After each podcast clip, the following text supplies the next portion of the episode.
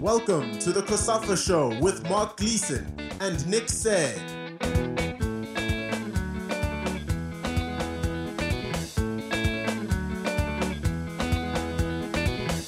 Welcome to our latest episode of the COSAFA Show, where we chat to Coach Leah Masango about the excellent work she does with the technical study group at COSAFA tournaments. There's a lot more that goes on within the TSG than you might imagine, and they have a broad range of responsibilities beyond assessing tactical formations. Coach Masango gives us a lowdown on that, as well as her own journey in football. First of all, can you give us an overview of what the role of a technical study group is at a tournament? Uh, first of all, let me thank you uh, for allowing me the opportunity to come talk about the technical study group in this COSAFA platform. Uh, first of all, the, um, the TSG, it goes beyond analysis in a tournament. Uh, because there are day-to-day responsibilities that are performed by the group. Of course, those daily responsibilities at the end of the day, they end up contributing to the final product on the last day of the tournament when we're giving prizes and everything else, and then the final report. So maybe just to look at what we do on a daily basis. Um, uh, our roles go as far as being part of inspections uh, with the commissioners and referees at the change rooms where we go and just go and feel the mood in the change room when the uh, the referees are checking cards and everything, how the teams are behaving, how are they feeling, is the morale high? Such such things they play an important role on how they can deliver on the field of play in that given match. And then we also go as when the match starts, you know, there's that part where there's singing of national anthems, uh, which contributes majorly to the to the fair play report. Uh, we we watch the the players and the teams how they behaving during their national anthem and also the national anthem of, of, of, of their opposition. So that's what we do before the match. And then uh, during the match, uh, we have to start with the match, obviously. So we already need to be attentive. But even before we have to go to the to the change rooms, we are the ones who are also looking at the warm ups. Are the warm ups preparing the players accordingly for them to be able to uh, uh perform on the day? Are the warm ups talking to the mental state of the players? Are they, ment- are they mentally preparing them for them to be ready to play, preparing their muscles accordingly for their fitness levels? So we do that as well. So we make some notes about such things, which we also put on our report if we see things that uh, need to be uh, corrected. But mainly also, uh, us as TSG, it's not up to us to say how teams are supposed to play, but it's for us to report on how teams uh, performed during the tournament, how they, they prepared, how how they, they played, how they, they, they, they defend, how they attack, how they deal with transitions, how they perform and show us uh, the factors of performance. That's what we do. Yeah, I mean, I must admit, I, I never realized that it went into that level of detail in terms of, you know, assessing teams beyond just what happens on the pitch. You, did touch it on there uh, about what happens during a game and, and looking at tactics and whatnot. Is that really kind of the, the, the key area in trying to have a look at what trends might be emerging in our football? Definitely, because remember uh, when you are looking at how teams uh, do things, especially when you're looking at the tournaments, most of the tournaments this year, I'll just generalize. Most of the teams that were successful were the teams that were using their fullbacks to overload and overlap, and then they'll bring in crosses in, which is why you'll see, if you've seen some of our reports, most of the goals came from wing play. Most of the goals coming from wing play. And then in defense, the trend has been most of the team have resorted to deep defensive blocks, which now takes away the role of a defensive midfielder, whereby they play a role in taking the ball out and also giving us that creativity in the midfield because now the triangulation has died and we don't see much creativity brought in by the central midfielders where they are the ones also feeding the strikers. Also, if I can elaborate, when we go to teams coming from the islands, uh, they are they mostly prefer to play the direct approach, which has no creativity at all. Because then, when you look at it technically, it will give you very little passing rate, unlike the teams that prefer to possess the ball. So in most cases, especially in the last tournament that we've had, we we did realize that uh, Zambia, South Africa, their style of play is mostly the same. The only difference was that uh, Zambia were more physical than the South Africans. And then looking at also uh, the performance of, of Seychelles, which was also close to the performance of, of, of Mozambique. And Mozambique, uh, they were also more physical in terms of when I talk about physical, I'm talking about their strength levels were very high. But because uh, Seychelles had more speed, they managed to contain them, which I think you remember, Nick, when they played uh, a draw. And then we gave the player of the match to one of the of the Seychelles centre backs, despite the fact that they didn't have enough passing rate. Yeah, with, with regards to, to player of the match, I, I know that uh, people think that uh, selecting player of the match is usually based on on statistics only, maybe how many goals does a player score and how many assists does that player have. But us at COSAFA, we've taken it back to overall who is doing most of the work. So what we will do on the day, despite the stats, what we will do on the day, it's uh, have a list of contenders from both teams, despite the score from both teams. Who is excelling? Who is giving us a who's performing their core duty correctly with or without the ball, who also goes an extra mile to go beyond the duty.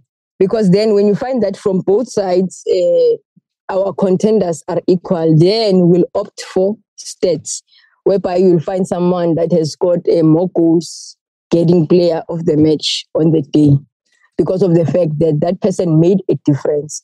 But in other matches, we will have to ignore. You find that someone scored a hat trick, but we don't give that player a player of the match award. We just give a match ball to them because there is someone who performed much better than them on the day. Because you know, in football, you'll find that other players are overlooked, especially when they're playing in other positions. You find that defenders are not seen uh, because they're not scoring goals or they're never in a position where they can score goals, except maybe when it's during set pieces and then maybe a defender hits the ball into the net. That's the only time we say that no, a defender can score a goal, which they decide. You know, then you give that player plus the performance that they gave on the on the day will contribute to them getting that award, not just the goal. Yeah, that's. I mean, that's fascinating. I also just want to go back to something you said earlier about um, the islands. Uh, obviously, that's mostly our French speaking um, part of COSAFA play a certain style versus the other ones. Um, do you see that kind of in the region? Do you find that, say, Angola and uh, Mozambique, uh, two Portuguese nations, would they also play a similar style? Uh, it, it, I can say yes uh, and no, because I make reference to the under 20s and under 17, especially the males. Because remember, with the girls, we are yet to have another tournament for the under 20s. It's been a while. But uh, going back to the tournament that we had in Eswatini, looking at um, Angola specifically, uh, Angola, they are more of a possessive team. They, they, they like playing with the ball. They enjoy possession with their speedy wingers, uh, running the line, uh, good crosses, central midfielders. They are central midfielders. In fact, within the COSAFA regions, they are one of the most creative, even creative, even within the senior challenge, uh, the COSAFA Cup, which we, we had earlier last year.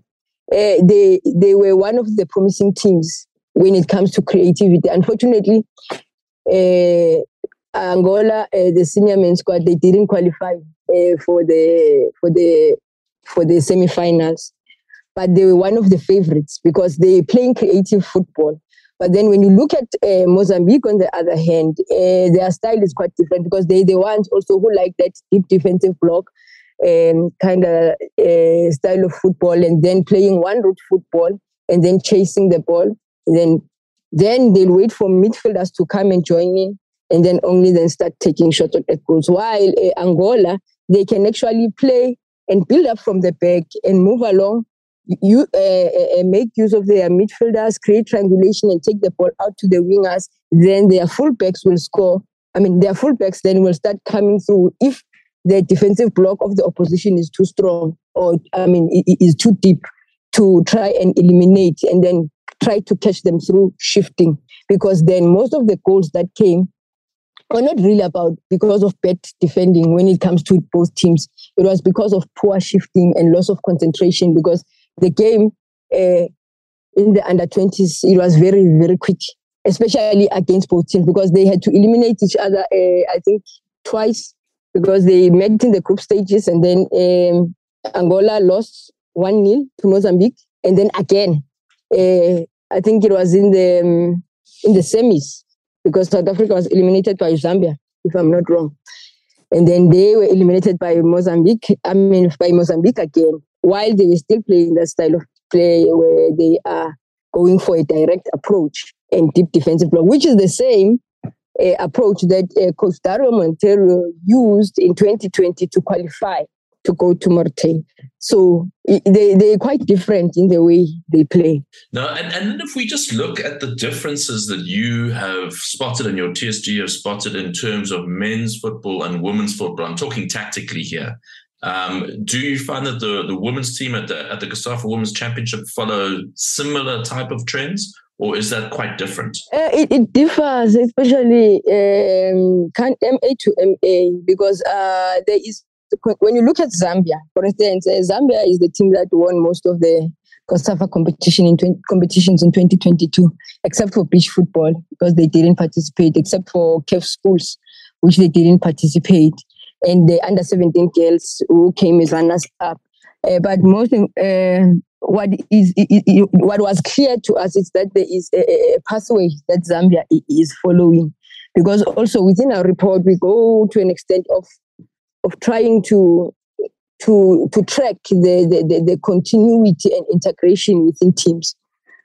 So that also it, it shows that that country does have a philosophy because philosophy will give you such results where you see that the pattern and style of play will be the same for both men and women. But in other in other countries, you know, the countries like uh, when we're looking at the, the senior challenge, the countries like let me make an example, Lesotho, uh, under coach Veselin. Uh, they came with a, the formation that they would submit would be different from what they're playing because then it would be deep from the beginning until the end, whereby you'll find that you'll find one striker and then all 10 players they are behind the center line, meaning that they rely on counter attacks and nothing else. Yet the girls, which we saw during the senior challenge, they prefer to play the ball on their feet they don't play counter attacks. They they keep the ball, they possess, they enjoy possession of the ball. So there is a lot of difference. But then we go back to Botswana. Botswana, the boys and the girls, even the junior teams, they play the same football. And then uh, South Africa, there are some glimpses of uh, similarities uh, within their football. But at the end of the day, maybe there is there is some track lost in the way things are done. Because also when you look at the the boys uh, under 17 and the girls, there was a, a, total difference to how they are playing. But also remember the style of play is influenced by the type of players that you have and you have selected for that particular competition. Then, if we look at the, the composition of a TSG, how many members generally do you have uh, for each competition? I know it might vary from one to the other, and where do you source these TSG members from? The, the TSG is mainly an advisory role. So, what we look for is um, instructors and TDs who already have A or Pro license. And then we have junior positions within the TSG. There we take coaches who are already possessing C or B uh, diplomas or CAF licenses.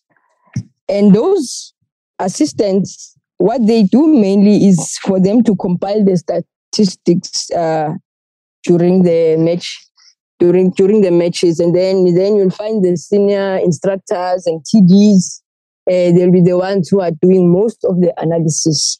So we are looking for for for instructors because now we are working on getting credibility on on on the reports that we are like i mean the, the reports that we, we we we are writing because uh, people wouldn't want to take advice from someone who is not qualified for instance or just a player or have played because now that is just one area of the game.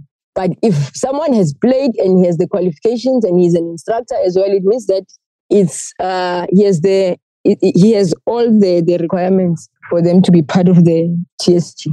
So, but then uh, it differs competition to competition and how many teams are, will be part of the competition. If the competition is big and we have a lot of lot of groups and we're playing in different venues, we'll find that uh, the highest number of, of, of TSG members that we've had is like six.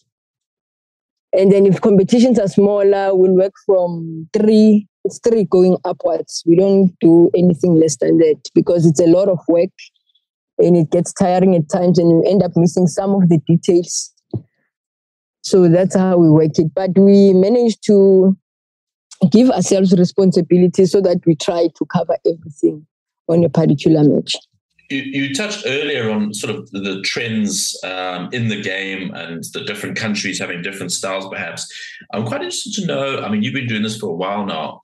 Just in terms of the trends in general, from say five years ago to now, have we seen a major shift uh, in our football, or are teams kind of doing the same thing year after year? Mm, it's not the same thing because remember, even the, especially with uh, the COSAFA Cup, there's always change in coaches, and all those coaches they bring their own um, style of play, and they change a lot of things, which uh, makes it also difficult for players to adapt in a short space of time while they're preparing for the the tournament. Uh, but then I suppose that when it comes to junior structures, because that is the foundation phase of of of, of, of instilling uh, trends or style of play, the philosophies they play that the MAs have, they play a major role. Because then, if that is done from an early age and then it's moved to the junior level, youth level, it makes it easier for the senior teams to adapt, especially if uh, we've, kept, we've kept the, the, the, coaches of senior teams long enough.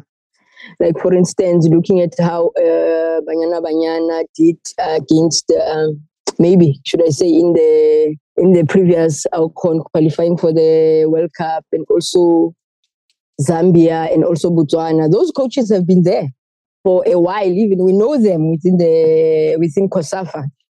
So that is the consistency that I'm talking about, which is key because it doesn't mean that um, if we don't change, uh, we become better. But consistency uh, plays a, a, major role because also there is that understanding that the players have with each other and the coach understanding the players better. And then comes the philosophy itself, which they have been playing for years and they've mastered it. And then now, as I mentioned, you've been doing this for some time. So how did your your journey with COSAFA actually start? I attended a, a, a, an instructor's course. I think it was in early 2020 before COVID. Uh, during that time, I was uh, the technical director for Mpumalanga, SAFA Mpumalanga, in South Africa. So I was invited for an instructor's course, a CAF instructor's course organized by COSAFA. So uh, our senior instructors, they were, we had um, Fran Hilton Smith, Jackie Shipanga of Namibia, and uh, Sheryl Botes. So out of that course, I, uh, I was picked as part of the top three uh, candidates. And then I was awarded an opportunity I was either going to do the license courses during uh, the tournaments or maybe be part of the TSG. And then it happened that I, Jackie Shipanga, decided that no, I must do TSG. I think it was in 2020 when I arrived at um, PE. We were running two tournaments, uh, the Women's Senior Challenge and um, the Girls Under 17. So when I arrived there for the first time, uh, I was given a task to say that you have to lead the, TS- the TSG. And I had never led TSG at that level. I had done TSG uh, at national level, SAFA. So I understood what TSG was, was all about and what it required and everything. So I was given under 17. I ran under 17 and then assisted on some of the senior women's matches. And then remember, we were running tournaments. There were tournament. There was a tournament after a tournament. After the under 17 women finished, we there was under 17 qualifiers, uh, boys, and then there was the under 20 youth. So I was requested that okay, please, can you please carry on with the duty because COVID was very hard and people were scared to travel during that time. And then I led the under 17 men and I also led the under 20 men. Uh, up until today, I've led uh, the TSG at COSAF. Yeah, and a fantastic job you've been doing. Um, if we just dip a little bit more into your history as well, you know, how you came into football, how you came to be a coach. Um, what is your your story? Uh, my story is that um, when I was in high school, I didn't play much, but I wanted to play because my parents felt that I already had a lot on my plate. I was already doing music, dancing, and drama. So they felt that no, no, no, if you're going to join football, ah, it's going to be too much for you. You won't be able to focus in school. And then when I got to varsity, I went to RAU, Rand Afrikaans University. Uh, I got there, then I got a chance. I saw a women's team. I decided to go and join. But it was late because already I was at, at, the age of 18, you know, your development is key, you know. And the coaches, they don't have the patience, you know, or the passion that they're just trying to get uh, the stipend, you know, because our coaches were mainly university uh, players as well. You know, the manager would say, "No, go and coach." And all that. So I felt that I ah, know these guys are not doing us any justice. Sometimes they are they arrive at training, sometimes they don't arrive, and then I took it up to myself to say that okay, if the coach is not there, I'll start coaching the team with the knowledge that I had. I'd coach the team. I'd coach the team until um, there was uh, one one doctor who was a dentist uh, who came when they were restructuring at UJ. His name was Tony DeVivo, and he was also um, a head coach at UJ for the men. And then he said, "No, let's take you to a D license." But then we didn't have D license; it was introductory course.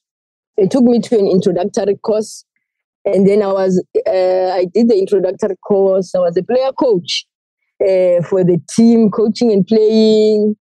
And then when the mergers happened of universities, there was the University of Johannesburg. So we became the University of Johannesburg. Uh, when management changed, okay, they had their own coaches. Then I had to continue as a player. But then I was roped in again to come in and um, and, and, and, and, and coach and play. But then when they gave me my own team, I, I couldn't play anymore. Which, like then, I think I was 30 years old. I think it was in 2000, uh, maybe 2010, after 2010. Then I had stopped playing completely, then focusing on my coaching career.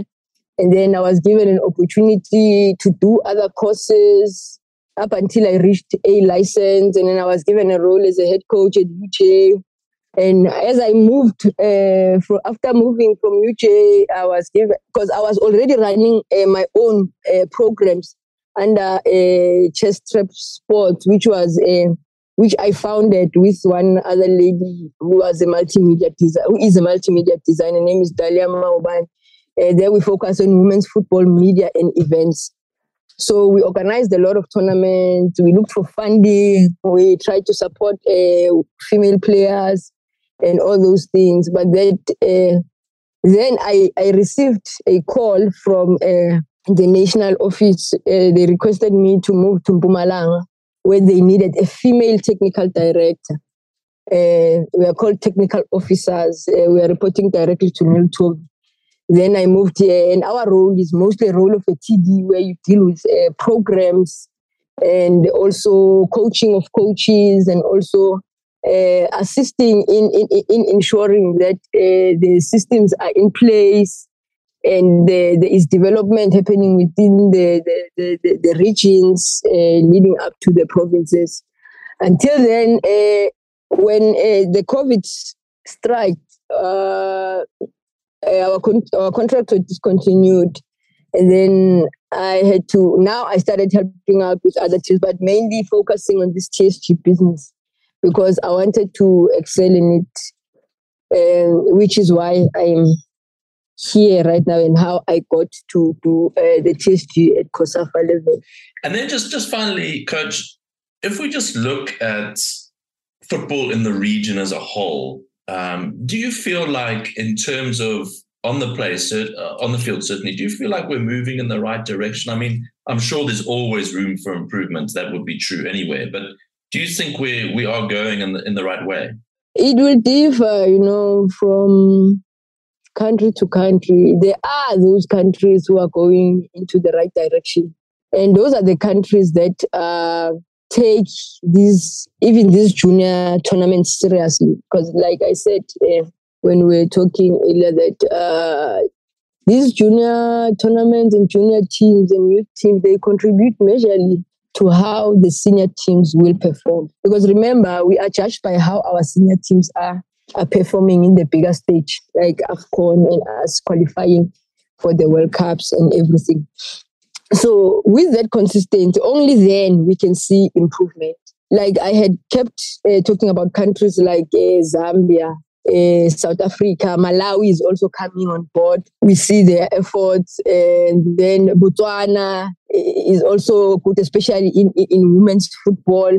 They have shown a great improvement, you know, getting to the semifinals of the of the AFCON, but still performing. And then with the men's sections, the, the senior challenge, the men COSAFA Cup, we still have a, a long way uh, to go. But it's uh, for us to try and take these development steps seriously because if we don't take these development steps seriously, if we don't respect the process, we'll always be at the same place that we are with our men's game.